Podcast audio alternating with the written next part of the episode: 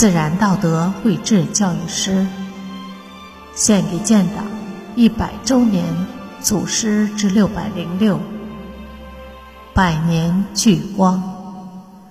作者：山林子、欧阳海。欧阳海生前系68302部队7连班长。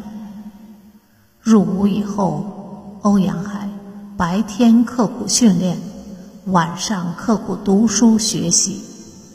他非常喜欢读关于刘胡兰、董存瑞、黄继光等英雄们的故事。这些英雄成为他心中的偶像。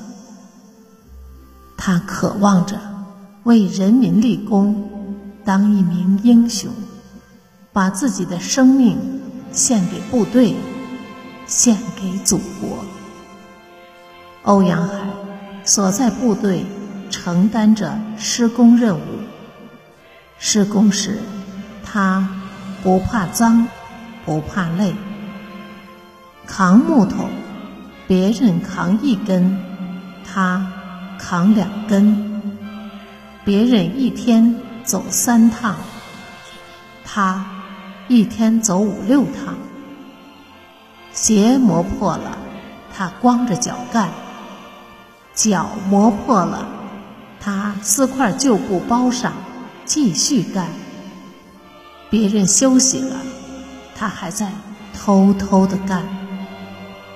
通过不断学习和刻苦工作，欧阳海逐渐具备了革命战士的高度自觉性和责任感。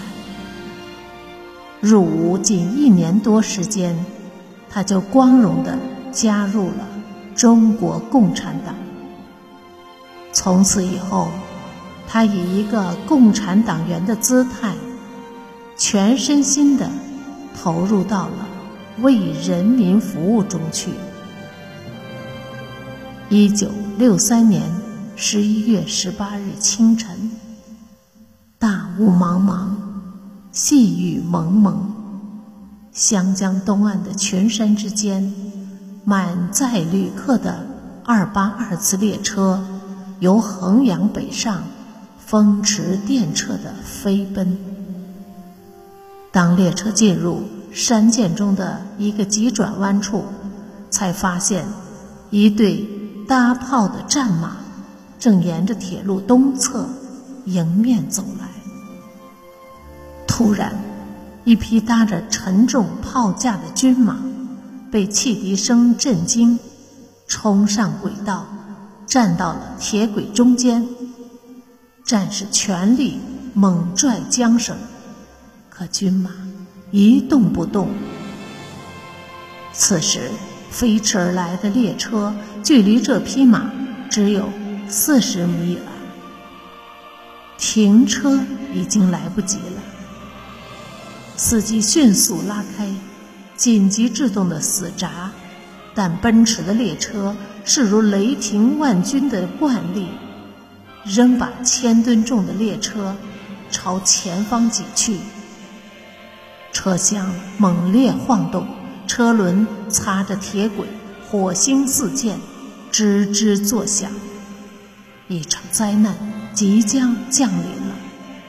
此时的列车与军马相距还有30米，再有4秒钟，火车就会与军马相撞，脱轨翻车。就在这千钧一发时刻，欧阳海猛地冲上去，奋不顾身跃上铁路，抢在机车前面，用尽全身力气把军马推出轨道。一场严重的车祸避免了，数百名旅客、列车和军马得救了。但是欧阳海却被压在火车轮下，经抢救无效，壮烈牺牲，年仅23岁。欧阳海遗言：如果需要为共产主义的理想而牺牲，我们每一个人都应该也可以做到脸不变色，心不跳。